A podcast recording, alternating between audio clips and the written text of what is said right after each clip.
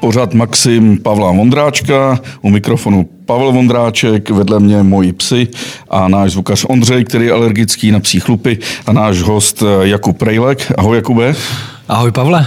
Ty máš příjemný hlas na to, že jsi ten nejméně oblíbený motoristický novinář, člověk s komplikovanou povahou, rozený arrogant. Mnohokrát jsme se taky pohádali, protože jsme úplně stejní. Jako, a doufám, že ses nezměnil přes Vánoce. Eh, jak se říká, klamu hlasem a nezměnil jsem se, ale přesný opak si myslej u mě doma, tchýně a manželka, tam mám ten obrázek toho nejúžasnějšího člověka na světě. No tak to samozřejmě seš a mnozí tví kolegové to, to ocení. Uh, pojďme rovnou na věc. Jakube, ty jsi motoristický novinář, jeden z nejcharizmatičtějších. Jak se správně dělá pokopový a nášlapový test u auta? Uh, Pavle, to je uh, základní věc, kterou když se motoristický novinář nenaučí, tak není motoristickým novinářem. Je pravda, že tahle ta eh, praxe přešla ze starších let. Ten nášlapový je důležitý, eh, tím zjišťuješ eh, samozřejmě, v jakém stavu jsou tvoje pneumatiky, to znamená, přijdeš k autu, nesmíš mít teda příliš snížený podvozek, aby se ti ta velká bota vešla mezi blatník a pneumatiku a musíš mít fazónu, jako máš ty, nebo jako já, to znamená, musíš mít krásný stehení a lítkový svaly a zatlačit na tu pneumatiku. Takhle si obejdeš celý vůz a je to daleko lepší než ty dnešní moderní diody, které ti věčně pískají, že máš nízký tlak v autě a ona to pravda není. Že? Ano, takže nášlapovým testem se může zjistíme úplné hovno tak. a druhé hovno zjistíme takzvaným pokopovým testem. Ano, ale... To, to znamená, přijdu, kopnu si do té pneumatiky, plácnu si pěkně na, na kapotu a učiním to rezime, jestli to auto je dobré nebo ne. Eh, Pavle, u toho pokopového bych neřekl, že nezjistíme vůbec nic, eh, protože tím zjišťuješ, jestli ti na autě všechno drží když zvolíš dobrou razanci toho kopu, nejenom do pneumatiky, ale do nárazníku, do blatníku, tak poznáš, jestli ten vůz je úplně v pořádku. Já myslím, že průměrný český řidič, zvláště z české periferie, z venkova, tak je odborník na pokopový test a novináři motorističtí se tomu vysmívají. Já myslím, že je to to nejlepší. Jakube, já mám strach. Já mám, já mám strach, že přestaneme řídit, že se že vlastně motorizace vlastně bude už plně automatická, že až pojedu z Prahy eh, do Mariánských lázní domů, tak už nebudu řídit já? Blíží se to? Eh, já už strach nemám, já už jsem to překonal, protože já myslím, že se to eh, určitě stane. Já jsem už začal přemýšlet, Pavle, jak vytvořím nějakou undergroundovou komunitu, kdy budeme po nocích vytahovat auta a budeme jezdit. Ale máš pravdu, podle mě tohle se strašně rychlým způsobem blíží. No, já řeknu, z čeho vycházím. Jezdím hodně po Evropě a jednou se mi stalo, že jsem během 14 dnů nazbíral pokuty za 14 500 korun. Bylo to za překročení rychlosti o 3 km v Marseille, o 5 km jinde ve Francii. V Rakousku mi napálili, že jsem měl 130 na 110. Němci mě chytli, že jsem telefonoval zatím, za, za volantem. Špatně jsem někde parkoval, respektive jsem přišel o 5 minut pozdě. A najednou jsem si uvědomil, že už mě to stresuje, že už to nemám radost. Jako, a že mě lidi udávají. Ve Švýcarsku mě udali za to vedle jedoucí auto, že jsem ho předjel. Jo, Švýcaři, ty jsou na to úplně nejlepší, Francouzi už taky začínají v podobném stylu. Eh, já mám výhodu, že dělám podobné věci jako ty, ale nedostávám za to pokuty, nějakým způsobem se mi to daří a eh, já si myslím, že když eh, člověk se podívá, co postupně teďka přichází za auta, to, že auta už mají v sobě dneska černé skřínky, zatím je nepoužívá nikdo tak, jak by mohl, ale v budoucnu budou dodržovat rychlost a blížíme se k tomu, že ty auta opravdu budou jezdit jezdit sami a hlavně se změní celková eh, mobilita, to znamená možnost mobility a, a nabídka té mobility. To znamená, připravují se nějaké, já tomu říkat, vozítka nebo stroje, eh, kam po Praze třeba budou oni různě jezdit a ty si je přes aplikaci zavoláš, tam nastoupí třeba 4, 5, 6 lidí, zase tě někam odvezou, tam vysedneš, tak eh, tohle je jasný směr, kam to jde. Je to taky tím, že se mění cílová skupina zájemců o ty auta, eh, protože je rozdíl mezi mnou a tebou. Eh, já jsem pořád ten blázen, který chce řídit, který chce manuální převodovku, který chce vypínatelný ESP, ESP a ty seš ten člověk, který to má jako nutnost a už by chtěl dojet z Prahy do Tříseker, tak aby nemusel řídit, protože by si zdal třeba, já nevím, dobrý rumík, u toho bys něco udělal, že jo, a dojel by si do, tří, do Tříseker a byl by si spokojený. No. A ta, tahle část lidí, jako seš ty, prostě převažuje. Jenom aby posluchači věděli, Třísekery je obec na česko-bavorské hranici u Maránských lázní, kde mám chalupu a, a jezdím tam každý týden. A samozřejmě já bych rád si zavolal nějaké auto, kam si sednu, můžu si dát opravdu nějakého toho panáka, pracovat a auto mě vysadí, odveze a popojede třeba o 100 metrů dál, kde nabere někoho jiného. Nabere někoho jiného. Ale m, mm, já jsem si všiml, že už některé auta ti neumožní třeba projet s jednosměrkou. Uh, že uh, v některých zemích to tak je. Nedovolí ti, uh, aniž by si dejchnul dopředu. Uh, nedovolí ti zajet na, mimo, mimo silnici. A to už je prostě totalita naprosto. No ještě jedna věc, je to jedna švédská automobilka, i když oni vlastní v eh, Číňani. Volvo? Ano, přesně tak. Eh, tak eh, tam už v některých autech mají systém, kde tě to nedovolí odbočit z křižovatky doleva, když jedou proti auta. Jako zabrání to tomu, aby si náhodou nevěl do křižovatky, když jedou auta proti. Je to nějaká ta částečná automatizace aut, kde do toho samozřejmě, ty si uved příklady, které jsou problematické, když se stanou, ale eh, to je systém eh, třeba automatického předjíždění na dálnici, kde dáš blinker a to auto, aniž by se dotknul čeho, čehokoliv dokáže eh, předjíždět, zase se zařadit do pruhu. A tohle se jako zvyšuje. Ten jenom, on přichází počet těch věcí, co to auto dokáže. Eh, ty automobilky, eh, protože podle mě převážně v Evropské unii, žijou teďka všechno tím, aby nikdo nezemřel v autě, na silnicích a tak dále, tak tam do toho samozřejmě přidávají takovéhle věci, kdy to auto automaticky samo ti zakáže něco. Znamená odbočit, vjet do jednosměrky a tak dále. Ale já jsem chtěl říct jednu věc, že já zatím vidím ještě eh, možná úplně jiný důvod, než si ty lidi představují. A to je to, že eh, jsou extrémně přeplněný eh, města, silnice a že už na to množství aut ne, nestíhá ta kapacita těch silnic. A oni tímhle tím podle mýho budou směřovat ty lidi do téhle specifické jiný dopravy, kde budeš využívat nějaký to jedno vozítko, do kterého nastoupíš a ono zase odjede. Jo? A tím dokážou dostat z těch aut nějak nějakou část lidí, aby se vůbec bylo možné po těch silnicích eh, pohybovat. To... To stačí jet z Praze se podívat na Radlickou ulici, ale nejenom tam eh, ve třech sekerách, vedle jsou ty Mariánské lázně, malé lázeňské město, kde v životě nebyly žádné zácpy. V životě ne. Dneska se tam postavily velké supermarkety a při příjezdové cestě někdy člověk čeká půl hodiny. Něco úplně absurdního. Protože všichni z Mariánek se odstěhovali do těch okolních no. vesnic, mají dvě, tři auta, vozí děti do školy na různé kroužky nakoupit a vytváří se totální zácpy. Hmm. A to jsme, Pavle, pořád v Čechách. Když přijdeš do Francie, jenom chceš uh, projet Paříží třeba, tak je to, tak by člověk z Čech, který v životě nebyl uh, v Paříži nebo v Londýně, tak by z toho zešílel, jak dlouho trvá projet uh, prostě Paříží. Že? A já, když se podívám zpátky, tak eh, když jsem já byl malý, tak základ byl jedno auto. Táta měl auto, prostě s tím jsme jezdili. Pak eh, samozřejmě lidi měli nový auta. Dneska už je úplně tradiční, že máš jedno auto, druhý auto, třeba já mám jedno auto, manželka má eh, druhý auto a ještě třeba máme doma třetí auto pro zábavu, mám MX-5. Jo, takže si vem, jak se takhle naplnilo to množství těch aut, který se dneska pohybuje po té silnici.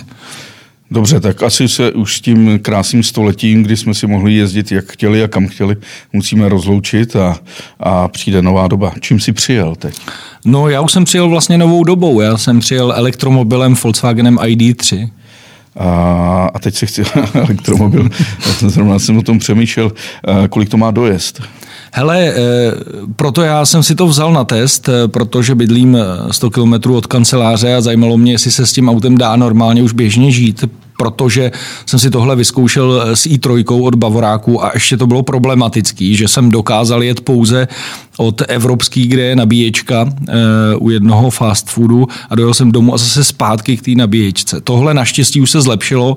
Včera bylo minus jedna a reálně si myslím, že 280 km dám, takže bych dojel vlastně tři jízdy z domova do práce, zpátky domů a zase ještě do práce. Když se vezmu teoretickou rovnici, jedu z Prahy do Brna a auto, elektro, které si koupím, má deklarovaný dojezd, řekněme 300 kilometrů ale já chci jet rychle, pojedu třeba 160, 170, pustím si klimatizaci, tak se mi to snad všechno sníží, veď? Ten No nejenom to, to teď si řekl ideální e, případ, kdy s tím elektrickým autem opravdu doje, pojedeš Praha-Brno bez zastavení. Když se ti stane, že ještě tam bude nějaká velká bor, e, bouračka a budeš stát v, tom, v tomhle počasí hodinu a půl v zácpě, tak se ti může stát, že taky nedojedeš. Protože samozřejmě ta, e, to topení a všechno, ty elektrické systémy ti začnou odebírat tu energii a znám lidi, kteří mají elektrický auto a začali jezdit, e, koupili si ho v létě a říkali, ježiš, to je v pohodě, tyjo, teď já jako dojedu úplně bez problému. A teď přišla první zima a, a vlastně kamarádka vyjela ze Sedlčan do Prahy, což je nějakých 60 kilometrů. No a sotva dojela, že jo, protože stála hodinu a tři čtvrtě prostě na, na D1, byla tam nějaká bouračka, byla zima, topila, no a už to byl problém. A navíc té zimě se ta no. kapacita baterie asi snižuje. No, stoprocentně, protože ten Volkswagen normálně eh, má dojezd 420 a mě to vlastně eh, do plného ukázalo 280 dojezd. Aha, aha. Jenom díky zimě, že jo. Jakoby proč to všechno děláme? Proč přecházíme na elektromobilitu? No, uh, hele, oni všichni to schovávají za ekologii, uh, což si myslím, že je špatně, protože kdyby někdo chtěl řešit ekologii, tak řeší letadla, lodě a tak dále, a tak dále. Ty auta uh, si myslím, že to je uh, jednoduchý v tom, že to je velké množství, eh, můžeš ty lidi zdanit, máš z toho peníze, je to biznis. Já si částečně bohužel myslím, že je zatím eh, biznis automobilek, protože začneš vyrábět víc a víc aut, ale jednoduše. Jo? Celý, celý vtip je v tom, že vytvoříš jednu platformu, eh, to je základ auta, baterky a ty nebudeš mít technicky co tam dalšího řešit, protože ty si vybereš buď to za dokolku nebo dva motory, to znamená jeden elektromobil, elektromotor vzadu nebo dva elektromotory a, a dva nebo tři typy baterek. Ale na to budeš stavět jenom krabičky designový. Nic víc to technicky neznamená. Máš to stejnou platformu a když dneska vemeš třeba eh, elektromobil od Mercedesu SUV a vemeš elektromobil od Audi a sundal by si tu karoserii, tak zjistíš, že jsou technicky úplně stejný. A to je ten smysl, protože ta automobilka vyrobí jedno auto a na tom jednom základě postaví třeba 30 modelů. To je prostě podle mě geniální biznis. Hmm. U té ekologie nemáš jako, já teda jsem like, ale vím, jak jsou ty auta, respektive ty baterie nároční vyrobit, jak se otvírají nové a nové doly na, na litium v Chile, v Africe, v Austrálii, tak mám spíš takový pocit, a jak se stoupá ještě eh, spotřeba elektřiny, že vlastně to nebude ve svém důsledku ekologické. Jenom ty komíny budou někde jinde. Nebudou u nás. Uh, budou v chudších zemích možná. On je, jasně, to je, to je vlastně typická věc eh, s prominutím teď celé Evropské unie, že ty pro, problémy se snažíme vytlačit někam, aby jsme je neviděli a, a říkáme si, jak je to všechno krásný. E, ono je to, nebo respektive nedá se to takhle paušalizovat a zjednodušovat, protože e, já jsem nadšený petrolhead, mám, mám rád benzínový auta, když to auto řve, dobře jezdí prostě a tak dále, ale uznávám, že pro někoho to může být alternativa, protože mám známý, respektive třeba náš producent, ten má dostatek financí a ten si nechal dát na svůj garáž, na svůj garáž solární panely, Eh, zásobník energie, vlastně baterku, která eh, tu energii uchovává. No a dá se říct, že tohle je relativně čistý provoz. To znamená, on jezdí a využívá prostě eh, energii ze slunce. Na druhou stranu ty to auto musíš nějak vyrobit, musíš ho nějak zlikvidovat, musíš vyrobit ty, tu baterii, která je problematická, musíš vyrobit energii, která tady třeba u nás je většinou z, z, z uhelných elektráren, že jo? a v ten moment je otázka, jestli to vůbec je ekologičtější než než, než to palivo. Proto já říkám, že si myslím, že je spíš zatím biznis než ta ekologie. Jasně, jasně. No a taky otázka, jestli té energie bude dost. Pokud dojde k útlumu uhelných elektráren nebo se stavit jaderné, tak eh, si nedovedu představit, odkud je budeme brát. No já si myslím, že jediný řešení je prostě stavět jaderné elektrárny. Dobře, eh, ty si řekl, že máš rád, když auto řve, eh, elektroauto neřve. Jak se to řeší, aby jsme vůbec slyšeli? Eh, v tuhle chvíli to Evropská unie řeší jedním daným zvukem, který to auto musí vydávat do rychlosti 30 km v hodině. To je pro tu jízdu ve městě, aby si nepřejížděl chodce, který to samozřejmě ne, neslyšej. A některé automobilky, jako například Porsche Taycan, má specifický zvuk, ale můžu ti říct, že ten zvuk zvuk je tak hnusný, že ujedeš asi 100 metrů a vypneš to, protože já jsem nic horšího neslyšel. Takže v tuhle chvíli to není vyřešený, což ale já se divím, protože jsem říkal těm inženýrům v Porsche, proč vlastně, když testují ještě normální 911, nenaberou přitom jako zvuky, který by podle mě ajťáci dokázali naprogramovat tak, aby to auto, který elektrický jede, tak podle nějakého stylu jízdy by dokázalo vydávat prostě reálný zvuk. Že? Eh, Jakube, ale eh, přece se dávají i do mm, vozů se spalovacím motorem eh, mikrofony, teda mikrofony reproduktory, ne? Aby to dělalo takový ten zvuk. Pozor, tam je to ale trošku jinak.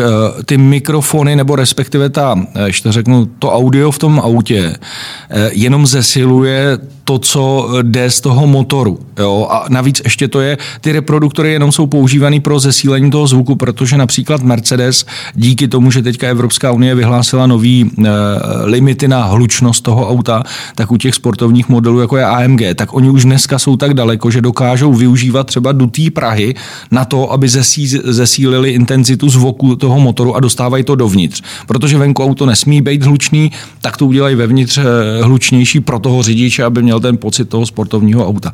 Ale za mě to jsou vlastně všechno nesmysly. Ono je to, já nevím, jak bych to jako pojmenoval, protože eh, to je jak s tím motorsportem, jo? že motorsport, eh, na to chodí lidi, kteří mají rádi adrenalin, emoce, zvuk a tak dále. A oni všichni přemýšlejí o elektrických závodních autech a já jsem říkal, kdo na to bude chodit. Eh, golfista, který hraje golf, se nepůjde dívat na elektrický formule. Člověk, který má rád klasický motorsport, nepůjde chodit na elektrický formule nebo elektrický auta.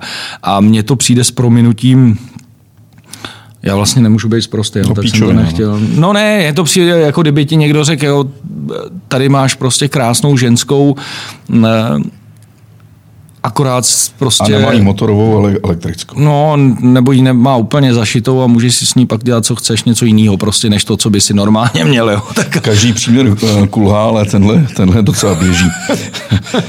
Eh, Jakube, ty jsi byl eh, šéf reaktorem mnoha automobilových časopisů, k tomu se pak vrátíme, jako třeba Autohit, přezdívaný Autoshit, no. Faster, šéfoval si garáži, ale já o tobě vím, že ty vlastně nemáš formální vzdělání automobilové, že ty jsi hm. nějaký obchodní příručí a, jako sport si zvolil takový blazeovaný, trochu lehce hm, takový divný sport. No řekni to. No, vodní lyžování.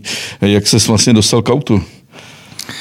No, eh, tohle jako okolo mě fakt úplně jako psychedelický příběh, protože já pocházím z autové rodiny. Eh, můj táta závodil, eh, má autoservis. Do dneška postavil si zpátky závodní Škodovku a vlastně já jsem žil v garáži u táty a zpětně jako jsem se našich dotazoval, proč jsem nebyl okolo aut, proč mě nedávali na závody, na motokáry a trošku mi, trošku mi spadla brada, když oba rodiče, máma i táta, řekli, to je tvůj problém.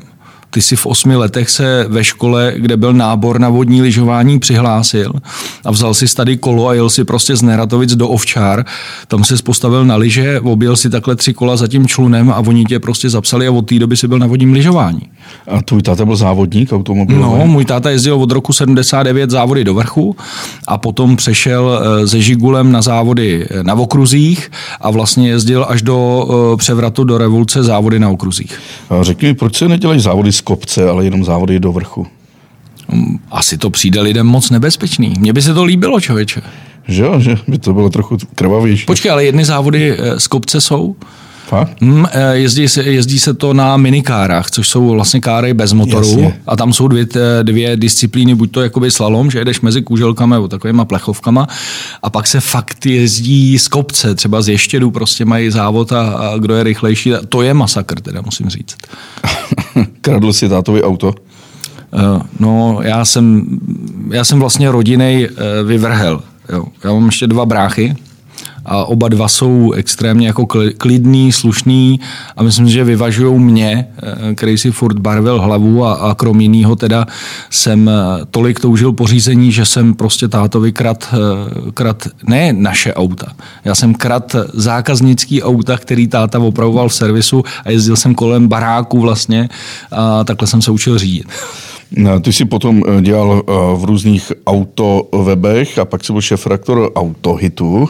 Já jsem v té době byl šefraktor Maxima ve stejném vydavatelství a měl jsem tam střed s naší generální ředitelkou, která měla pocit, že mi musí říkat, co se líbí chlapům, jaké ženy, bylo to takový zvláštní, jo, že žena najednou radí mm, pánskému časopisu o ženách a o chlapech. A to. Měl jsi podobný problém? Taky hmm. ti zasahovala do obsahu nebo ne? Musím Pavliku uvíct na pravou míru, že eh, když vlastně my jsme se poznali, tak jste ještě nebyli v tom stejném vydavatelství. To přišlo eh, po pár vlastně letech, nicméně jsme tam byli v tom kříži, kdy jsme byli v tom jednom vydavatelství a měl jsem úplně to samý. Já do dneška ti můžu říct, že mi to strašně dalo, protože bejt v tom, eh, jak se to říká, v tom kurníku. Kurníku, ano, slepičárně. No, no, slepičárně, protože tam bylo vlastně asi 12 ženských časopisů a jediný automobilový časopis. A e, ano, eh, tahle ta šéfová dělala úplně to samý, takže já jsem třeba udělal číslo časopisu, že toho auto hitu, jak říkáš, ty autošitu, jak jsem mu říkal, a teď se dávali eh, celý ty čísla vlastně té eh, generální ředitelce, a ona to paradoxně celý četla. Já jsem měl představu, že generální ředitel tvoří nějaký směr té firmy, dělá zásadní rozhodnutí, ale ne, že čte prostě každý časák, každou stránku a ona mi vrátila třeba časák a tam bylo zaškrtnutý slovo monopost a bylo tam napsáno nechápu. Tak jsem za ní šel a říkám, a co jako nechám, no já tomu nerozumím, co to je. Já říkám, no to je otevřený formulový vůz. No a proč to tam takhle nenapíšeš? Já říkám, no protože dělám časopis, autový časopis, který čtou chlapy. Já si nemyslím, že si kupuješ autový časopisy. A přece nebudu jak debilům vysvětlovat prostě úplně základní slovo, že? Nebo jsme takhle udělali, přišla novinka Fiat 500, že? Úplně zásadní prostě navázání po x desítkách let. Eh, legenda. No a, a my jsme to udělali, dali jsme ho na titulku, že jo, všechno bylo udělané, prostě připravený. Teď jsme jí to odnesli a, a já ráno přijdu do práce a tam takhle škrtlej ten Fiat 500 na té titulce, dej tam něco jiného. Tak jdu za ní a říkám, proč to tam jako nemůžu dát, to je jako zásadní novinka. Mně se malý auta prostě nelíbí. A takhle postupovala ta moje negace. Já jsem říkal, hele, já nevím, jestli vlastně mám zapotřebí ve svých letech, aby mi, eh, v úzovkách teď nechci urážet, ale 50-letá ženská zřejmě asi v přechodu, nebo nevím, ale aby mi prostě kálela na hlavu a říkala mi, co mám prostě dělat. Že jo? Já jsem si myslel, že mě vybrali jako za profíka, že mám víc časopis a ne, že tady budu v opice, která prostě bude dělat to, co mu řekne prostě člověk, který tomu nerozumí. Že? Takže takhle to tam bylo opravdu. No a pak si odešel a založil si časopis Faster, časopis o, o luxusních bych řekl, sportovních vozech. A hned v prvním úvodníku si, eh, nepoužil slovo kálet, ale nasral skoro všechny novináře auto, když se s ním vysmál a řekl si jim, že jsou to, většina z nich jsou to amatéři, a kteří píšou o autech jenom proto, aby mohli auty jezdit na chalupu a zpátky a že nemají vlastně ani vlastní auta a že jsou téměř skorumpovaní. Eh, to byl hezký úvodník. Eh, byl, Pavle, protože eh, já jsem tuhle ještě bych chtěl možná na začátku říct, že vděčím tomu, kde jsem a, a, a že funguje časopis Faster také e, tvému kolegovi z Maxima, Adamu a Maršálovi, protože ten zařídil to, že, e, master, e, že Faster vzniknul, protože mě odved za lidma, se kterými jsem to založil. Do dneska mu děkuju. Ale já jsem to napsal, protože já jsem uh, nemám novinářskou školu, uh, jsem samouk, který se všechno vlastně naučil sám a já jsem do té branže přišel s tím, že uh, já miluju auta, miluju řízení a že to dělám proto, že mě ty auta strašně baví. Já nemám ani vlastně jiný koníček. No a postupně jsem začal zjišťovat, že to vlastně v té branži takhle není, že ty novináře nedělají lidi, kteří mají rádi auta, který třeba, já jsem to bral tak, že eh, pro mě zásadní je závodění, ne proto, že bych chtěl závodit, ale protože poznávám, eh, jak se to auto chová na hraně, abych ho mohl popisovat. Zjistil jsem, že 60%, eh, 70% novinářů nemá vlastní auto a potřebuje to to novinářský auto ke svýmu životu. Jsem byl úplně konsternovaný. A proto jsem to vlastně takhle napsal, že, protože mě to prostě štvalo. Já teda musím říct, že znám tě docela dobře a vím, že ne vo všech novinářích takhle mluvíš Jasně. a že velice si vážíš eh, jmén, jako je Petr Hanke, Tomáš Jan, Jirka Duchoň, Martin Vaculík, o tom mluvíš v superlativech a třeba Martin Frey, to je tvůj asi nejoblíbenější, ne? jak jsem pochopil když jsme se bavili? Uh, u mě asi jako, eh, nebudu říkat, kdo je jako nejvíc, já musím některý, několik těch men uh, tam vlastně probrat. Petr Hanke tomu vděčím uh, za to, že mě hodně naučil na tom začátku, kdy jsem byl v časopisu ještě autorating, po tom mým úplném začátku. Uh, ten by dal opravdu hodně. Uh, mám rád Petra Horáka kvůli motorsportu, protože je to opravdu odborník a uh, v motorsportu se vyzná. Uh, Martin Vaculík je samozřejmě úplná bedna na techniku a na ojetý auta, ale Martina Freje mám rád, že eh, on je podobný nátury, ty auta ho strašně baví. Vlastně v tom leží eh, taky, podobně jako Martin Vaculík je odborník na ty auta a pro mě, já mám rád strašně eh, paradoxně, byť jsem arrogantní a sebevědomý, tak mám rád skromný lidi.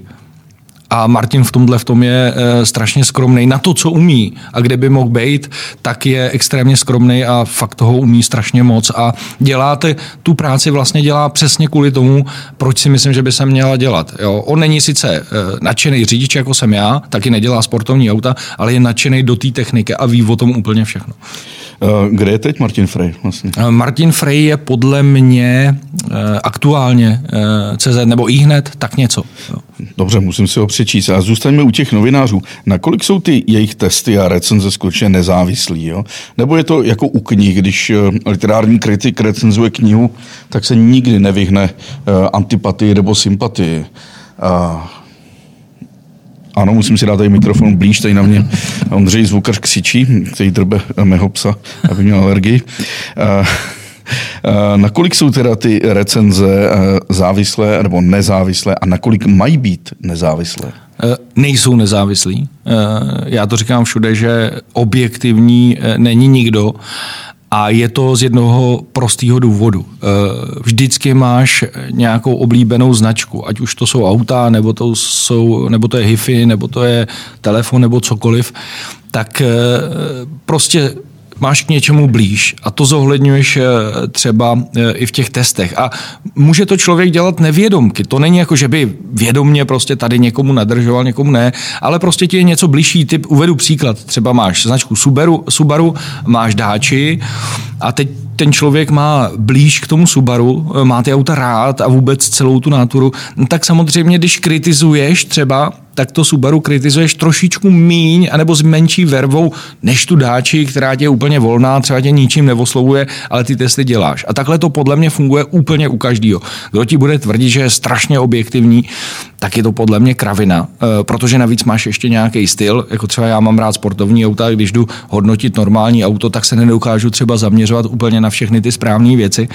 A já myslím, že to je dobře, protože i ten člověk, který si e, něco dohledává, tak by neměl ležet jenom u jednoho člověka a takhle ho k němu vzlížet, ale měl by si udělat nějaký přehled. To znamená přečíst si tři, čtyři, pět testů od různých lidí, protože každý má různý pohled a někde v tom prostředku by si měl najít to, co je pro něj důležitý. Protože já vždycky chci říct, že eh, ta kritika, a to jsem vždycky vysvětloval i PRům, ta kritika neznamená, že to auto je špatný. Protože když já řeknu, že Citroen C5 je pro mě jak žvejkačka to auto, no tak ale některým zákazníkům to eh, vlastně eh, vyhovuje, protože chtějí komfortní auto. A když naopak řeknu, že Mazda je skvělá, protože má tuhý podvozek, tak naopak těm samým lidem to vyhovovat nebude. Je jenom potřeba si nastavit tu hlavu tak, aby jsme to vnímali nějakým způsobem s nadhledem a aby jsme k tomu přistupovali tak, že nejsou věci dokonalé. To znamená, nikdy by si neměl nic vychvalovat úplně do nebes a všechno má svý pozitiva i negativa. Zůstaňme ještě u těch uh, novinářů chvilku. Nefunguje tam, koho uh, chleba jíš, to píseň zpívej. To znamená, pokud automobilka dává inzerci dotyčnému médiu, médiu médii, médiu, uh, může se tam lehce po, potrkat křivky uh, v těch recenzích? Ale já si myslím, že v té naší branži byly takové vlny, eh, kdy někde to takhle fungovalo. Já si myslím, že největší spekulace, spekulace běhaly kolem Škodovky, to všichni víme. Ty, Pavle, víš o mně, že, že mně chybí vypěstovaná diplomacie, moje manželka mě za to bije neustále, protože díky tomu trpíme, trpím já, trpí i ona. A e, já si myslím, že to samozřejmě někde takhle je. Já tvrdím, že to je všechno jenom o tom, eh, jak si to ten člověk, ten šéf-redaktor nastaví. Já mám výhodu, že, že vlastně si ten časopis dělám sám, sám si na to scháním peníze, sám jsem schopný eh, těm klukům u mě říct, eh, jak by to měli dělat, nebo co si můžou dělat. Já je v ničem neomezuju, já nepředělávám články, ať už to je Ondra Chamila nebo kdokoliv jiný, spíš jenom redigu, aby to bylo po té příjemné stránce, co se týče čtení, ale jeho, ty názory těch kluků neměním. Stejně tak dokážu přijít eh, za někým, s kým uh, řeším inzerci a uvedu takový typický příklad, který používám, tak je to třeba Volkswagen, který se mnou spolupracuje. A já dopředu říkám, že si neplatí za výsledky testu. Uh, já dělám časopis, který si myslím, že je dobrý a říkám jim, jestli chcete, tak si tady v tom časopise zaplatíte inzerci. A ten příklad je v tom, že jsme testovali Volkswagen Golf GTI a srovnávali jsme ho s Hyundai i30N. Hyundai i30N v té době tam byl Vladimír Vošecký, který motoristický novináře nesnášel, nám nedal za pět let ani korunu, ale my jsme nechali vyhrát toho Hyundai i30N, protože já mám fanoušky nebo čtenáře, který ty sportovní auta mám a, mají a já si nemůžu dovolit nechat vyhrát auto jenom proto, že mi někdo dal nějakou inzerci. To bych u nich spadnul, protože já vím, kdo mě čte. Takže jsme prostě, já jsem řekl Davidovi, hele, je to takhle a takhle, to auto je lepší, klidně se pojďte svíst, eh, můžeme se na to podívat a uvidíš, že, že ty argumenty takový jsou. Stejně tak jsme teďka podobně dělali srovnávací test, eh, kde byla taky i30N a proti tomu jsme měli BMW M235i eh, Grand Coupe a ten Bavorák prohrál. V Bavoráku na nás všichni absolutně s prominutím nasraný. A David Heidinger samozřejmě za mě jako dobrý PR, který vzal telefon, obvolal eh, jiných pět novinářů a zeptal se jich na názor na, na, na tyhle dvě auta. A zpátky mi pak volal a říkal, hele, musím uznat, jako máte pravdu, protože těch pět novinářů mi potvrdilo, že opravdu to auto je skvělý a lepší než tohle to naše. Takže eh, to je jenom o tom jim dopředu se s nima bavit a vysvětlovat jim tohle, než jenom prostě tupě sedět a říkat, je, oni nám dali peníze, no tak taky o nich budeme psát hezky. Proč? Já si myslím, že, a, že to je nějaká věc, kterou mně přijde, že někdy lidi očekávají jako automaticky, automaticky ji dělají. A přitom jde jenom o to, o to si říct, hele, pojďme teda tady pro vás udělám nějaký tematický články, to máte v rámci toho, ale tady nám to nechte prostě jako čistý. Jo. A takhle to bylo s tou Škodovkou, já si pamatuju to auto roku, já to musím zmínit, kdy prostě jsem nevolil tak, jak si oni představovali, že budu volit a automaticky, jakmile se zveřejnili výsledky, tak já jsem na rok vlastně neměl, neměl jediný auto, nejel jsem na jedinou akci, no na jedný jsem byl, ale jenom díky tobě, protože jsi mi řekl, že je a pozval jsi mě tam, taky samozřejmě to byla e, zajímavá konfrontace s těma lidma. No. Ale já musím říct, že teda Škodovka je dominantní, já ji mám rád a e, jezdím taky s, na testy aut, když já se na to dívám z pohledu spíše lifestyleového a co s tím autem můžou vidět eh, čtenáři, když, když jedou z bodu A do bodu B. A, takže já to nehodnotím z toho technického hlediska. Počkej, ale já mám Škodovky jako auta, jako takový, taky rád. Já no. tvrdím, že dneska je to jako dobrá koupě se super designem a tak dále. To vůbec jako... A já mezi Škodovkou mám jedno oblíbený, to mi pak řekni, co si o tom myslíš, to je Škoda Karok, která prostě pro mě příjemná velikost. Uh, my jsme v podstatě dva a dva psy, takže se mi tam všechno vejde. Ale teď jsem ocenil její obrovskou výhodu, to, když jsem se před 14 dny vrátil z polsko-ukrajinských hranic, kde jsem byl v pralesích Národního parku Magura, kam se nějak ještě paradoxně pořád i v téhle korona krizi dá zajet, protože v Polsku jsou povolená agroturistika, že když tam kydáš koni, tak tě ubytují jako v ubytovně. Ale mě tam kuna překousala kabely, auto nejelo a tak jsem se podíval na internetu, nejbližší servis eh, v, míst, v okresním městě přijeli, odtáhli, opravili. Nevím, jestli by se mi tohle stalo s nějakou jinou automobilkou, která nemá takovouhle skvělou servisní síť. Vidíš, a teď se dostaneme k tomu, co jsem říkal. E, má to své výhody i nevýhody. To znamená, eh, Škodovku více méně skoro všude opravíš, e, když jsi v Evropě třeba. Zároveň ji taky docela dobře prodáš, eh, protože je o ní velký eh, zájem, takže má dobrou zůstatkovou cenu. Já dokonce vím, že kdysi dávno eh, i leasingové firmy doporučovaly lidem víc Škodovky než třeba Bavoráka, protože se jim to prostě víc vyplatilo. Na druhou stranu se ti může stát, že s tím karokem, fábí nebo oktávkou zastavíš na těch světlech a kolem tebe se rozhlídneš a je tam dalších třeba pět nebo deset úplně stejných aut to zase jako někomu může připadat vlastně jako negativum. Ale jak říkám, v tomhle, v tom třeba ta Škodovka je dobrá. To je pravda. Teď jsem šel po louce se svým border terriérem a najednou jsem viděl dalších pět border terriérů a byl jsem z toho úplně nadšený. Samozřejmě, že člověk se takhle je to jako, úhel pohledu, Pavel. Je to úhel pohledu. A jak, dobře, já už jsem řekl, že jaké jsou nějaké love mark mezi značkami a ty máš kterou? Já to mám úplně jednoduchý. To je, já jsem měl dvě, bylo to BMW a Porsche, e, nicméně BMW posledních e, pár let dělá auta, který e, utíkají od toho jejich původního charakteru a tam se to u mě ta láska zasekla někde v roce, nevím, 2005 třeba. Nicméně Porsche je pro mě, pro mě asi jako nejvíc. Dobře, pojďme teď k těm luxusním autům. Jaké opravdu nejdražší auto nebo nejvzácnější si řídil, že se z toho úplně byl perplex? Nemyslím eh, cenově, ale jako, že to bylo... Hodnotově. Hodnotově. Úplně nejdražší eh, paradoxně nebylo nejluxusnější, ale bylo to eh, starý závodní Porsche někdy z roku 1960, který v té době, kdy jsem to řídil, tak mělo hodnotu 5,5 milionu euro. Eh, přede mnou to řídil vlastně 14 dní přede mnou to měl půjčený Mark Weber, bývalý jezdec Formule 1. Já jsem byl třetí novinář na světě, který mu to půjčili na jeden den. Eh, byl se mnou jeden člověk z Porsche muzea, jejich zaměstnanec, ten jel za mnou Cayennem a e, když mě pak s tím viděl jezdit, tak mi právě říkal, jestli si uvědomuju, jakou to má hodnotu. Já jsem mu říkal, jo, ale tak furt je to přeci jenom auto, ne? Jak se stalo, že ty mediální teď jsem chtěl říct to zprosté mediální mrtka, jak říká Petr Čtvrtníček o novinářích, eh, ještě navíc z východní Evropy se dostane k, tam, k takovýmhle autu. No, eh, je to moje taková eh, buldočí asi práce, že já když se pro něco rozhodnu, tak, tak potom jdu. To je asi stejně, jako když mi máma říkala, a já jsem mi oznámil, že jdu na výběrový řízení na šefra doktora a ona mi říkala, cože, když jsi měl čtyřku ze slou, co chceš tam dělat? Že Já říkám, nevím, ale je to s autama spojený, jak já to chci zkusit. Takže jsem eh, v jednu dobu, vlastně to bylo, začalo v autohitu, kdy jsem si říkal, eh, já bych chtěl otestovat Lamborghini. Tady nereálná věc, protože tady mi e, prodejce Lamborghini tehdejší řekl, no tak jo, přijďte, my vás svezeme na sedačce spolujezdce. Já říkám, počkejte, já nejsem 15 letý dítě, já jsem motoristický novinář. Tak jsem set, našel jsem si takhle kontakty do PR oddělení Lamborghini přímo v Itálii vyměnili jsme si pár mailů a oni řekli, OK, eh, co byste si představili. Říkám, já si tam dojedu, já si zaplatím cestu, zaplatím si ubytování, jenom mi tam půjčte nějaký auto. Jsem dal na výběr asi tři modely a dva mi opravdu půjčili.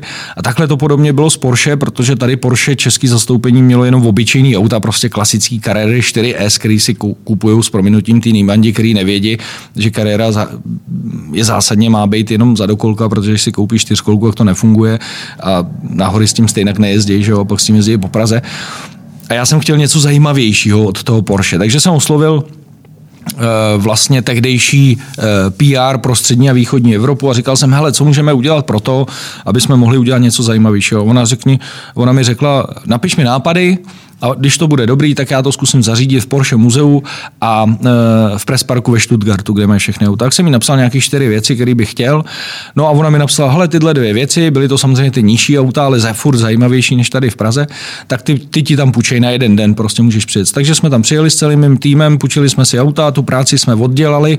No a když viděli, jaký jsme z toho udělali výstupy, že jsme jim auta vrátili v pořádku, všechno jsme dodrželi, nic jsme po nich nechtěli a viděli ty výstupy, tak už se to pak rozjelo a vlastně dneska už jsem kamarád se šéfem Porsche muzea a víceméně to, co si napíšu, tak mi půjčej.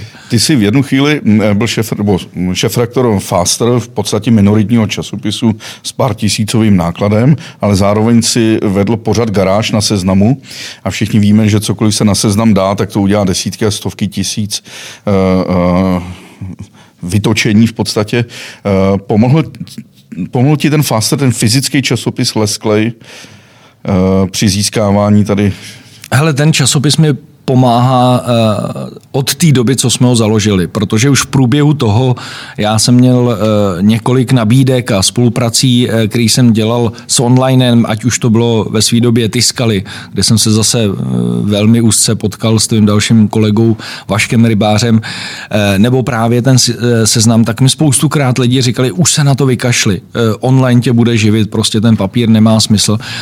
A nikdy se mi to nepotvrdilo, naopak se mi potvrdilo to, že ty zajímavé auta, které získáváme, jsou díky časopisu, protože jenom ti představím takovou věc, když přijedeš eh, do Německa, třeba do toho, eh, do toho Porsche muzea nebo prostě někam, kde mají zajímavé auta a přijedeš tam a stojí vedle sebe dva lidi a, a ty jim dáš vlastně a řekneš, já jsem tady z toho časopisu a dáš jim ten fyzicky ten časopis a vedle tebe staví někdo a řekne, no já jsem z toho garáž.cz, tak ten člověk nikdy nejde, nezapne telefon a nejde se podívat na ty webové stránky, ale vidí to, jaký děláš časopis a jak ho děláš. A díky tomu jsem se dostal ke spoustě závodním autům, veteránům a zajímavým sportovním autům. Teď mi řekni jeden můj kolega, který rád jezdí do Asie a, a strašně rád si tam kupuje ty fake oblečení, fake džíny a i fake obleky, vrátí se, tvrdí, jde jenom o logo, to jsou vlastně továrny, které jedou ty originály, v 6 hodin se zastaví a pak, pak ty levisky tam jako šijou uh, už bez toho loga, ale jinak je to úplně stejný. Je, není to stejný, vypadá jako pičák, když to jako chodí. A spousta lidí si takhle myslí, že s těmi auty to je podobný případ. Že prostě rozdíl mezi Lamborghini, Maserati nebo Ferrari a, a nějakým prostě špičkovým modelem od jiné značky je vlastně minimální, že se platí jenom za tu značku a za design. Je tomu tak? Ale nemyslím si to. Eh, zrovna to Porsche je velmi eh, zářným příkladem, eh, kde ano, částečně tam nějaký malý procento možná platí za značku, řeknu třeba 5%, 10%, ale eh, zase hezký příklad je třeba Porsche 911 Turbo a Nissan GTR, že jo, čtyřkolky, přeplňovaný motory, obrovský výkony a ten Nissan stál 2,5 milionu, co si pamatuju, za Porsche Turbo v té době si dal třeba 4,5, o 2 miliony víc. Nicméně potom na tom, eh, na tom provozu toho auta si za chvilku s tím Nissanem, když ho používal tak, jak si měl, byl eh, na stejné částce jako s tím Porsche Turbo, jo? nebo tam třeba si mohl udělat dvakrát eh, launch eh, control start a, a přišel si o záruku. To Porsche ještě se chlubilo tím, že dalo takhle nějakému člověkovi novináři auta a on to udělal stokrát na cílový rovince v okruhu a pak už ho to přestalo bavit a to auto furt fungovalo. Jo? Eh, ta kvalita tam stoprocentně je, jo? podobný je to Lamborghini a Audi R8, kdy si řekneš, proč si mám kupovat Hurakána, když je to jenom přebrandovaný, přebrandovaná R8.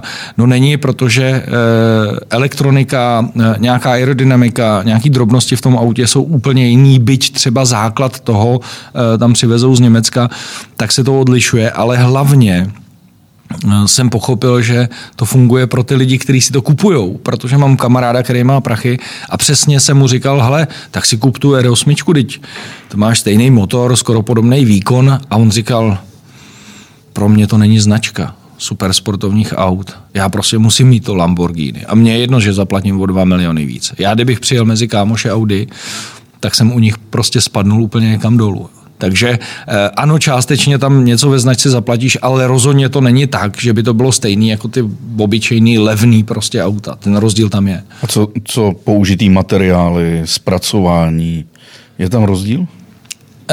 To bych, není, to bych řekl, že není úplně tak zásadní. Eh, ještě jako rozdíl luxusní třeba auta a a sportovní, protože u toho sportovního auta ty především potřebuješ ty jízdní vlastnosti, motor, ale ten interiér, vemeš si Ferrari, dneska už to tolik taky není, ale bývalo to, když si vzal Ferrari a ty jsi tam našel tlačítka z Fiata Punto, že jo, nebo z naší Multiply třeba. Eh, zase v, Masera, v tom Lamborghini si našel tlačítka z Audi A8, že jo, se používali, ale tím se jenom zlevňoval asi nějaký, nějaká výroba, prostě, aby to nebylo ještě extrémně drahý, a, eh, ale tam o, tolik nej, o to tolik nejde. Jo.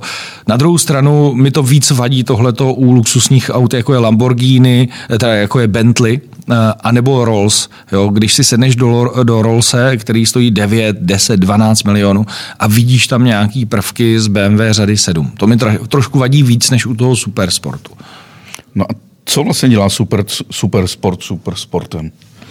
No jednoznačně eh, ta emoce, který, eh, emoce, eh, kterou dostaneš při, to, při té jízdě, a druhá věc, eh, já si myslím, že částečně eh, ta nedosažitelnost eh, pro většinu populace.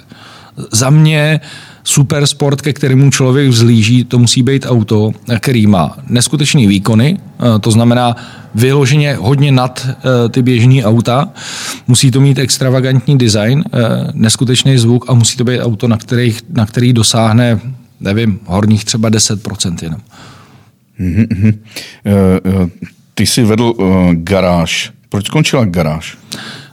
Pavliku, my to musíme uvíct na správnou míru, protože jsem nedávno právě měl takový výstup na Instagramu, kde už jsem musel na to reagovat. Ono by to bylo teda na samotný celkový povídání já, my jsme byli rozděleni na části, my jsme měli na starosti pouze televizní pořad a videa autový na, garáž, na garáži nebo na seznamu. Tak.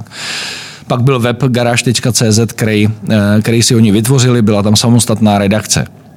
Nikdo mu nekomu, nikomu nešéfoval, což byl částečně nějaký problém, protože tam vznikla i z mnoha důvodů averze mezi těma dvěma redakcema.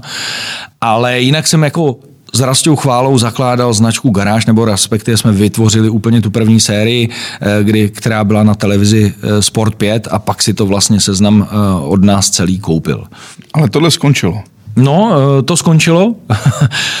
Já to tady asi můžu říct, maximálně mě někdo ze seznamu bude persekuovat, ale oficiálně to skončilo v tom, že nám neprodloužili smlouvu. My jsme měli smlouvu na dva roky. Šéf televize řekl, že jsme příliš drazí, eh, byť eh, ten pořad byl na ten share té televize velmi sledovaný, ale prostě oni nějakým způsobem potřebovali šetřit náklady, tak eh, jednoduše rozhodli a když se podíváš a ty v tom mm, žiješ a víš, jak ta mediální sféra vypadá a podíváš se, co je dneska za vlastní tvorbu na seznamu, tak zjistíš, že tam před náma odešlo 90% jejich vlastního obsahu, ať to jsou Game Plus, nebo jak se to jmenovalo, ten pořad, který přišel z Primy že, na seznam a byl tam maximálně rok, ať odešel Kazma a tak dále, tak uh, asi něco divného je na straně seznamu, když jim tam odešla veškerá vlastní produkce, která tvořila zajímavé pořady. A teď eh, budeš dělat něco podobného? Slyšel uh, jsem něco o české televizi? Ano, víceméně eh, v tuto chvíli, kdy to ještě nahráváme, tak pořád to řešíme. Jsme na nějakých 90% už dokončení toho projektu a pokud se všechno dobře, pokud všechno dobře dopadne, tak v dubnu 2021 bychom měli začínat eh, na české televizi s novým pořadem. Výborně. Pojďme ještě eh, k některým těm eh, stereotypům. To mě zajímá. Když jsi se říkal, že Fiat rezne, Mercedes všechno vydrží, Dacia se rozpadne. Teď mám pocit, že jsou si auta navzájem si extrémně podobná a že takovýhle rozdíly už nenajdeme. Je pravda, že ty automobilky a jednotlivé značky ztrácejí charakter Stejně tak eh, se dalo říct, že BMW je sportovní, eh, Audi byla spíš luxusní, nebo Mercedes byl spíš komfortní, luxusní. Dneska se, eh, je to problém, že se všichni snaží dělat všechno. To znamená, jak ty šéfové jsou a majitelé víc lačněji potom po těch penězích, po tom zisku, po tom množství, tak vlastně hledají ty jednotlivé oblasti další, kde by si mohli ukusovat další koláče, protože proč vlastně bychom v BMW nemohli udělat rodinou předokolku a mít taky další nový zákazníky. Že? A touhle cestou jdou teďka všichni. Mimochodem dneska, když to natáčíme, tak Dáče ukázala eh, nový velký SUV ze segmentu C a přesně lidi na to reagují, proč tohle dělají, když jsou dobrý v těch levných autech, proč si jdou uh, pro tu porážku do tohohle segmentu, protože přesně takhle BMW poznalo, že fakt nemůže dělat rodinou předokolku, protože si můžeš koupit tu Kia toho Hyundai a proč by si skupoval BMW, který je jako drahý. A myslím si, že to škodí tomu dnešnímu a já už ty automobilky přirovnám jako k velkým pivovarům. Jak dělají europiva, tak tohle to jsou prostě euroauta. Všechno je stejný. Ať si koupíš Mercedesa, Audi nebo BMW, řeknu, BMW řady 3, Audi A4 nebo Mercedes C, tak všechny ty auta jsou komfortní, umějí velmi dobře jezdit, jezdí za dobrou spotřebu, umějí i trošku sportu, ale žádný v ničem nevyniká. A mně to přijde strašná škoda. Jako. To je skvělý termín euroauto. No. Uh, No nebo potvrdí, ty jsi pivář, jo? nebo aspoň to... No jasně, to no. se nedá, to, to jsou velké diskuze na, na téma pivo. Bohužel i některé ty malé pivovary, uh, nebo takhle, ty malé pivovary nikdy nebudou mít takový dosah uh, jako ty velké pivovary a, a dneska opravdu se pijou pivní limonády, bych no, řekl. No. no, tak to mně přijde stejný, že, že, že je v těch autech. Dobře, ale pořád uh, vím, že přežijou v následujících staletích, tady pořád budou malé pivovary, ale obávám se, že tady nebudou malé uh, automobilky, protože všechny ty emisní limity a všechno tohle no. skončí a omezení, takže všichni budeme mezi nějakými euroauty. No, to je to, co... No a nejenom euroauty, my budeme jezdit euroauty elektrickými. Ještě když bych to jako dořek, jo. Možná přijde ten vodík, ale to nikdo neví, jak to vlastně bude vypadat, když tady máš eh, jednu pumpu na celou Českou republiku. Ale ano, tam to přesně doputuje. Slyšel jsem zprávy, že některé automobilky opustí český trh Evropu. Je to pravda? Některé japonské? No, zatím se to rýsuje u Nissanu. Uh, ono to bude mít nějaký postupný trend, že uh, Nissan tady skončí jako zastoupení, budou ty jeho auta prodávat skrz Renault. Podobná věc se týká asi Mitsubishi. No a uvidíme, co jak dál. Subaru zatím drží. Ale je to jednoduchý, protože Eh, mě to říkali, když jsem byl na prezentaci prototypu jednoho od Toyoty, tak mi to tam říkali ty inženýři, že se nám Evropě smějou. Že to vlastně jako nechápou, že si zabíjíme eh, ten automobilový průmysl jo, tím, co děláme teďka, co se týče těch elektromobilů. Protože oni v Japonsku v tuhle chvíli mají benzínové auta, mají hybridní auta, mají vodíkové auta, mají, eh, mají plug-in hybridní a všichni říkají, my budeme dělat všechno. Nejlepší je prostě vytvořit platformu a těm lidem nabídnout všechno, ať si každý vybere. To, co děláte vy, že směřujete všechny do elektromobilu a zakazujete prostě uh, ty klasické auta, tak oni říkají, hele, jak někdo, kdo uh, rozváží zboží, bude jezdit teda s dodávkou, nebo když potřebuješ vozit vlék a na tom auto, jak, čím to budeš tahat? Ten elektromobil to není schopný realizovat, že jo? takže uh, my trošku jdeme podle mě proti zdi. Já ještě mám takový jako názor, možná mi to vyvrátíš nebo potvrdíš, jo, ale mně přijde, že ta Evropská unie, respektive ty západní země, eh, nezažili ten eh, náš komunismus. A že se teďka jako do toho řítě, jo, že budou všechny omezovat, všem nařídějí, co budou dělat a budeš mít jasně daný mantinely. A mně to prostě přijde, eh, že jdou směrem tomu našeho, toho našeho komunismu. To souhlasím a spíš mě děsí mm, ten uh, pocit mnoha lidí, že chtějí ta omezení a chtějí je dobrovolně. No. No. Což mě úplně... Já, to, já, já to... jsem vyrůstal eh, do 20 let v, právě v komunismu a jsem na to takový trochu senzitivní a divím se, že spousta těch mých eh, o generaci mladších známých nebo dětí mých kamarádů, že jim to vlastně, se jim to líbí. A v podstatě říkají takovou tu naivní věc. Eh, je to v pořádku, eh, nevadí mi kamery na ulicích, když nic neděláš, tak se nemusíš ničeho bát. Ta, ta lidská svoboda je hodnota, která jim nic neříká chtějí, oni dobrovolně chtějí být asi maňásky už. No ale ono je to celý zvrácený. Já dám jenom takový rychle jeden příklad do toho, eh, který se týká Mosteckého okruhu. A to došlo tak daleko, že eh, ten Mostecký okruh tam stojí od nějakých 80. 70. let a teď si tam lidi začali kolem toho stavět v okruh a mně by přišlo logický, když někdo tam prodá parcelu, že řekne, hele pozor, ale staví si to eh, pět metrů od závodního okruhu, kde je hluk prostě a tohle a tohle. Ne, ty lidi si tam postaví e, barák, jdou si stěžovat a oni toho jednoho nebo tři, čtyři lidi opravdu vemou za, za svý a začnou perzekovat ten okruh. A mně to přijde, buď to jsem blbej já, nebo, nebo tady je všechno postavené už na hlavu, že oni opravdu se tím začnou zabývat. Já bych jim řekl, a co chcete? Že oni chtějí zrušit okruh, jo? No jasně, bojou tam za to, aby tam nejezdili závodní auta. Já říkám, to je asi stejný, jako kdyby, když se jezdí sjezdy na horských kolech v lese, jako kdyby někdo přišel, tyjo, vykácejte ten les, tyč, to je nebezpečné, oni by mohli nabourat hlavou do stromu, že? Proto to, to děláme. Tyjo. To se nám stává uh, taky ve vesnici Tři sekery, kde se nastěhovalo spousta lidí, kteří dneska protestují proti štěkání psů, kokrhání no. kohoutů a, a zvukům jiných zvířat a, a že statek smrdí. No, je to, je Jak to... se tomu říká, Pavle, debilita? Ano. Uh, chtěl jsem si koupit pick-up a ty jsi mi řekl, uh, seděl jsi někdy v americkém pick-upu? No. Ne. Je to velký rozdíl? Je to obrovský rozdíl. Já jsem to s chodou okolností, eh, dneska jsem to řekl znovu eh, jedný slečně, která mi řekla, eh, o paní možná, která mi řekla, že jela jednou a Marokem a že to bylo něco neskutečného. A já jsem jí řekl, ještě si sedni do amerického pickupu. Doporučuji Dodge Ram nebo, nebo Ford F-150, kde většinou je atmosférický osmiválec nebo přeplňovaný šestiválce, ale nejde jenom o ten motor, ale o to, eh, že zjistíš, že my opravdu už v té Evropě jsme úplně v háji, protože co ti ten americký pickup za ty peníze nabídne, eh, jaký komfort jízdy, eh, jakou výbavu, to, co tady dneska horko těžko si připlácí za, za statisíce, tak to nepochopíš a řekneš si, jako proč? Proč bych si měl koupit evropský pickup? A dá se dovíz z Ameriky pickup? No, tady se normálně úplně běžně prodávají úplně v pohodě jako seženeš právě e, vlastně Ford F-150 dokonce eh, seženeš u některých dealerů Fordu, e, tam se dohodli, že to tam budou prodávat i servisovat. A dokonce Dodge Ram tady právě taky koupíš normálně oficiálně dovezený, evropská specifikace, protože se to sem vozí víceméně auta Dodge, Corvette a tyhle ty.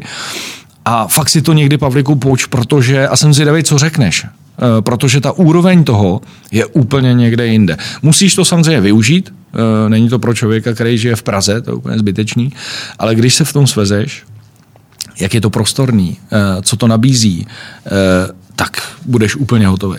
Když už jsme u té prostornosti, já jsem měl oblíbený dvě auta a zjistil jsem, že ženským se absolutně nelíbí. To byla Honda FRV, no. kde byly tři a tři. Ve tři, vepředu seděli tři a vzadu tři. No my máme Fiata Multipla. A Multipla bylo nádherný auto, jedno z nejcharizmatičtějších aut. A bylo asi tak hnusný, že... No my, pozor, eh, my máme Multiplu, jako redakční, teďka používáme. Eh, podařilo se nám na ní získat značku Sex Bomba na přání. Jasně. A ještě ji máme ve speciálním polepu, kde máme číslo 69, Víš proč? Eh, naše nejoblíbenější poloha redakční a a ženský na to v tuhle... Samý chlapy v redakci, že? No, samozřejmě, když tam máme holku, jakoby. Ale v tuhle chvíli já když jedu a kolem jsou ženský, tyjo, tak zvedají palce nahoru a jsou z toho absolutně jako hin. Ale ženským se to auto nelíbilo. Byl to prej jeden z důvodů, proč se Multipla přestala vyrábět, ta původní, ta stará, ta krásně ošklivá. Tu, co že, máme my, no. To ano, je... Že ženy v tom nechtěli řídit. Ale Pavel, já si myslím, že se to nelíbilo vůbec nikomu, nejenom ženským, ale přitom je to úplně geniální, protože když máš třeba partnera a jedno dítě, tak můžete jet všichni vepředu, že? Nemusíš zažívat takový to, že ty řídíš a máš manželku s dítětem za sebou, že? A nebo ti psy lezou ze zadu A nebo ty psy máš posazený vedle, jako vedle sebe na té sedačce, nebo si z toho uděláš krásný jídelní stoleček, že? Kdo Jsi... rozhoduje v rodině, že se koupí auto? Ženská chlap? Bohužel teďka ženská, no. Jak v které rodině u nás to furt je naštěstí jako správně. No. Hele, a jak řídí holky? Řídí líp nebo hůř? Ty děláš kurzy jízdy a závodění. Já to nechci paušalizovat, protože... Paušalizuj. Uh, ale je to tak prostě. To, já když vidím, někde jedu za někým a už ze zadu poznám, uh, že je nějaký problém a vždycky říkám, tak teď mě zajímá, kdo tam za tím volantem jedu, je, jede. A takhle jedu kolem toho říkám, jo, tak zase. No takže z větší části to jsou pořád ženský. A já poznám Větnamce. Větnamci taky jsou poznat. Tam navíc ještě už to dneska poznáš, že to je třeba Mercedes Sprinter, nebo je to X5, že jo? Oni už si velmi jako povýšili, eh, co se týče aut, ale to jsou tak jako velmi dobrý experti. No. Hele, ty jsi, eh, jsi jezdil celý svět. Kde se řídí nejlépe? Kde jsou opravdu dobrý řidiči? Je to pravda, že je to ta Skandinávie, kde se museli děti, mladí už se učí jezdit na ledu a eh, No já jsem, já jsem jako ve Skandinávii se nedostal úplně do nějakých odlehlých koutů, nebo respektive tam mně přijde, že to je eh, v pohodě spíš tím, že jsou strašně jako že mají takový ty mantinely, jo? že všichni dodržují tu rychlost, protože ve Skandinávii přijít o řidičách fakt není sranda ale mně se prostě furt eh, dobře jezdí v Německu. Eh, díky tomu, že já mám rád eh, vysokou rychlost a jezdím rád rychle. A prostě kdykoliv překročím hranice, tak Německo přejedu úplně krásně. Jasně, že už tam dneska taky najdeš lidi, kteří se nekoukají do zrcátek a vědou ti, ale ve své podstatě já furt musím říct, že se tam jezdí fakt jako velmi dobře. A za mě prostě já to miluju. Když jedu do, eh, do Itálie, tak si vždycky vyberu Německo než Rakousko. Jo, všude ty země se to začíná utahovat. Švýcarsko, jak jsi říkal, tam dokážeš, tam ti dokáže člověk vedle tebe na tebe zavolat policajty. Jo. Bezdůvodně vůbec nechápeš proč. Francie, tam jsou za mě jantaři, který prostě jsou eh, možná horší než my. Eh, Itálie je relativně pro mě v pohodě, protože tam to je všechno maňána, jestli jedeš 150, 160, tak je to v pohodě, tam se mi řídí taky dobře. Rakušáci šílený, taky jedou jak prostě 100 a hotovo, prostě neexistuje, když něco překročíš špatně. Jo. Takže za mě eh, Skandinávie je dobrá v tom, že, že je to tam jakoby pohodový, pohodový bezkonfliktní. Jo. Já jsem jel někde jako několikrát ve Švédsku, i nahoře eh, jsem byl v Laponsku, byl jsem no, dole ve Švédsku a je to takový pohodový, že jedeš po té silnici, není tam tam tak přeplněno, všichni jsou pohodoví, většina z nich jede jako pomalejš. Mě teda Švédsko ještě baví v tom, že že si tam přijel prostě k obchodáku a nechal si otevřený auto, šel si nakoupit a pak se tam vrátil a vlastně ti nic nechybělo. To je, to já bych miloval v Čechách. Jo. Mě tohle to prostě baví, že prostě eh, si řešíš jenom svoje věci. To znamená, přijedeš autem, když nakoupit, vrátíš se zpátky cajky. Když si řekl, že někteří řidiči jsou jantaři, mm. uh, Někdy v 80. 90. letech si dělali jeho, ne jeho američtí, jeho moravští vinaři srandu z Pražáků, že jim stačí eh, dát nějakou sladkou, sladký patok a oni to nepoznají. To se strašně změnilo, protože Pražáci začali pít víno, cestovat. Eh, je tady spousta lidí, kteří, kteří se vínu vyznají. A dneska ty Pražáci mají u těch jihomoravských vinařů pověst skutečně jako nejlepších znalců v rámci republiky. A je něco podobného i u řidičů, když se říkal, že Pražáci kdysi byli prasata řidičský, eh, já si myslím, že to vychází z toho, že tady se žije trošku rychlejš. To znamená, když Pražák vyjede potom někam eh, mimo Prahu a ještě dál někam na vesnici, tak oni si o něm myslí, že, že je prasák nebo že jezdí prostě jako pirát, ale ono to je tím, že prostě zvládá ty situace rychlejš. A Eh, ono se taky blbě, eh, blbě hodnotí, že v Praze, eh, kolik je Pražáků, tyjo, dneska už je tady no, tolik lidí jako mimo Prahu, ale na druhou stranu ty řidiči jsou vytrénovaní. Mě dokonce fascinuje, že někdo mi řekne, protože já bydlím v Ústeckém kraji, že jo, ve okolí Žadce a mě vždycky fascinuje, když mi někdo v Žadci řekne, no do Prahy to já nepojedu, tam jsou semafory no tak prostě za mě takový člověk nemá co dělat na silnici, že jo. Ten člověk, tam nejde o to, jestli řídíš automat, manuál, jestli, seš, eh, jestli tam máš semafory nebo nemáš semafory. Řidič má být tak dobrý, že prostě jedno, kde jede. Dokonce já tvrdím, že prostě přejedeš z Francie eurovlakem do Anglie je úplně jedno, kde sedíš nebo jak řídíš. Prostě jenom přejedeš na druhou stranu, to řízení je úplně stejný. No není, já jsem měl s tebou strašný zážitek, když jsme testovali Range Rover Sport ve Velsu a bylo to poprvé v životě, kdy jsem odmítl řídit, protože Uh, velký auto na malých úzkých silnicích, kde, nebyly, uh, kde byly rovnou škarpy anebo betonové, betonové uh, úzká svodidla a já jsem to nezvládl a musel jsem ti to přenechat, no. protože no. navíc jsem přitom nedokázal ani telefonovat při no. řízení. A právě to je to, co já říkám, protože dobrý řidič, na to teďka řešil zrovna s jednou uh, ženskou, která říká, že se, že se auta bojí, protože měla bouračku. Já říkám, hele, to je problém, jo. Jestli budeš k autu přistupovat a uh, to, že tě řízení jako uh, nebaví, že se toho bojíš, když vstupuješ do auta, tak to vůbec nedělej. Ze řízení musíš mít stejnou radost, jako když, já nevím, používáš telefon nebo cokoliv jiného. To je věc, jo auto nikdy nemůže, za, nikdy, vždycky pak mi lidi říkají, no to auto udělalo. Já říkám, to auto nic neudělalo, to jste udělal vy. Auto je věc, stejně jako pračka, kde dáš do toho oblečení, zapneš to a ona funguje podle toho, co si zapnul. Jo. Takže eh, pro mě řízení, mě je úplně jedno, jestli sedím vpravo, vlevo, jestli řídím vpravo nebo vlevo, prostě já jedu furt stejně. Jo? A takhle by to mělo vypadat u každého řidiče. Kubo, ještě pár posledních otázek. Top Gear, je to pořád dobrý pořád, jako když to dělali ty tři charizmatici? Eh, pro mě je to lepší teďka pořád, eh, protože eh, já mám rád Chrise Harrise, to je jako můj světový vzor, anglický vzor. Za mě je to prostě nejlepší novinář, který umí skvěle popsat jízdní vlastnosti auta, umí skvěle řídit, nepotřebuje žádný, za sebe žádného řidiče, který by na kameru jezdil, aby to by vypadalo efektně. Takže mně se vlastně, mě tenhle člověk sedí, takže se mi teď Top Gear líbí. Naopak... Počkej, chceš mi říct, že ty předchozí to všechno neřídili sami? No, určitě ne. Všechno ne měli tam vlastně řidiče, který, když se podíváš, jako když to fakt budeš zkoumat a podíváš se na nějaký záběry, kde třeba driftuje auto e, za ty jejich éry, spoustukrát to vidíš, že, nevidí, že není vidět dovnitř na řidiče. Je to natočený tak, aby si neviděl, kdo za tím volantem sedí. Dneska, když se podíváš, tak zcela jasně víš, že tam sedí e, Chryzeris.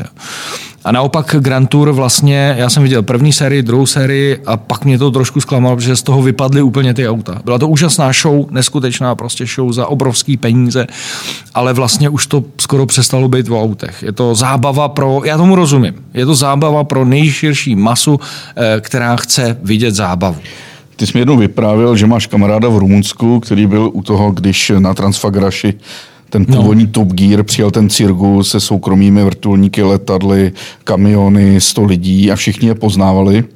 Ale v zápětí jsi mi řekl, že jsi byl teď ve vesnici Hrušovany, no. kde tě taky poznali a musel kvůli tomu přijet si pan starosta. Tak to je asi takový velký rozdíl mezi... mezi... Jo, to se, to se ani nedá hodnotit. Eh, já jsem za prvý přijel sám, sám jsem si nabíjel elektromobil, větě, a, a, a jsem vždycky sám. Je to příjemný v tom, že, že samozřejmě díky tomu seznamu eh, přišel eh, větší mediální zájem a ty lidi nás, to není jenom o mně, ale o všech mých kolegzích, že jsou schopní nás potkávat. Stalo se mi to, když na, leši, na letišti jsem vycházel z terminálu, tak mě poznal někdo. Tyhle ty jsou na, to je úplně jiný, jiný svět. Jo. Dokonce tam si myslím, že oni jsou tak známí, že kamkoliv přijdou, tak ty lidi jsou schopní odhodit všechno na zem a běžet k ním, protože jsou z nich úplně jako šílený. No ale tebe poznali v obci Hrušovany a přijel kvůli tobě starosta. No protože jsou blázni do elektromobilu a já jsem tam přijel elektromobilem nabíjet a, a musím říct, že mě překvapilo, v jaký, teď když to řeknu, a to nemyslím špatně pro Hrušovany, ale v jaký prdeli jsou nadšený do elektromobility. Řekl bys, že to je jenom Praha, že jo? Tady my v Praze máme nabíječky a to. Ne, v Hrušovanech, kde nikdo nejezdí, tak jsou krásné dvě nabíječky, rychlo nabíječky od Česu a pan starosta už má eh, jeden elektromobil nebo dva elektromobily, teď už si vyřídil další dotace, chce kupovat další elektromobily a je strašně jako napřed. Tak to byl eh, Jakub eh, Rejlek, automobilový novinář, uh, rozený arrogant, uh, člověk, který vedl několik uh, automobilových webů a časopisů, natáčel pořád garáž na seznamu a brzy ho uvidíme, doufejme, i v jeho pořadu na České televizi. Díky, Kubo. Já děkuji, Pavle, za pozvání. Mějte se krásně. Kubo, když tak jezdíš eh, po celém světě z novináři, tak jsem si všiml, že Rusové jsou takový arrogantní, panovační, Poláci taky, uh, Aziati, prostě tím narostly strašně křídla, uh, Němci byli extrémně takový profesionální. Jakou mají pověst čeští novináři tady v tom cirkusu motoristických novinářů z celého světa? Já myslím, že ta naše pověst je taková krásná a hodí se do toho, kam patříme, takže jsme takový střed. Jo. Nám trošku hapruje vizuální stránka, to musím přiznat, že když přijede ta naše parta někam, tak, eh, tak je na nás poznat, že jsme eh, ze střední, východ, eh, ze střední Evropy. Myslíš pantofle v ponožkách? No třeba, nebo tři čtvrteční kraťasy s, s kapsama po stranách, prostě taková ta tradice, ta, ta tam je. Ale jinak chováním jsme na tom, bych řekl, že z větší části dobře a že se to zlepšilo. Jo, ta mladá nastupující generace to víceméně zlepšila. Ale v tuhle chvíli já musím poznamenat, uh, uh, musím poznamenat, Pavle, že, že do popředí, co se týče chování, šli Aziati. Ty jsou úplně nejvíc to a předčili i Rusáky. Fakt, největší hmm. aroganti. No největší exoti, prostě, který dokážou všechno rozbít a jim to úplně jedno. Díky, Kuba.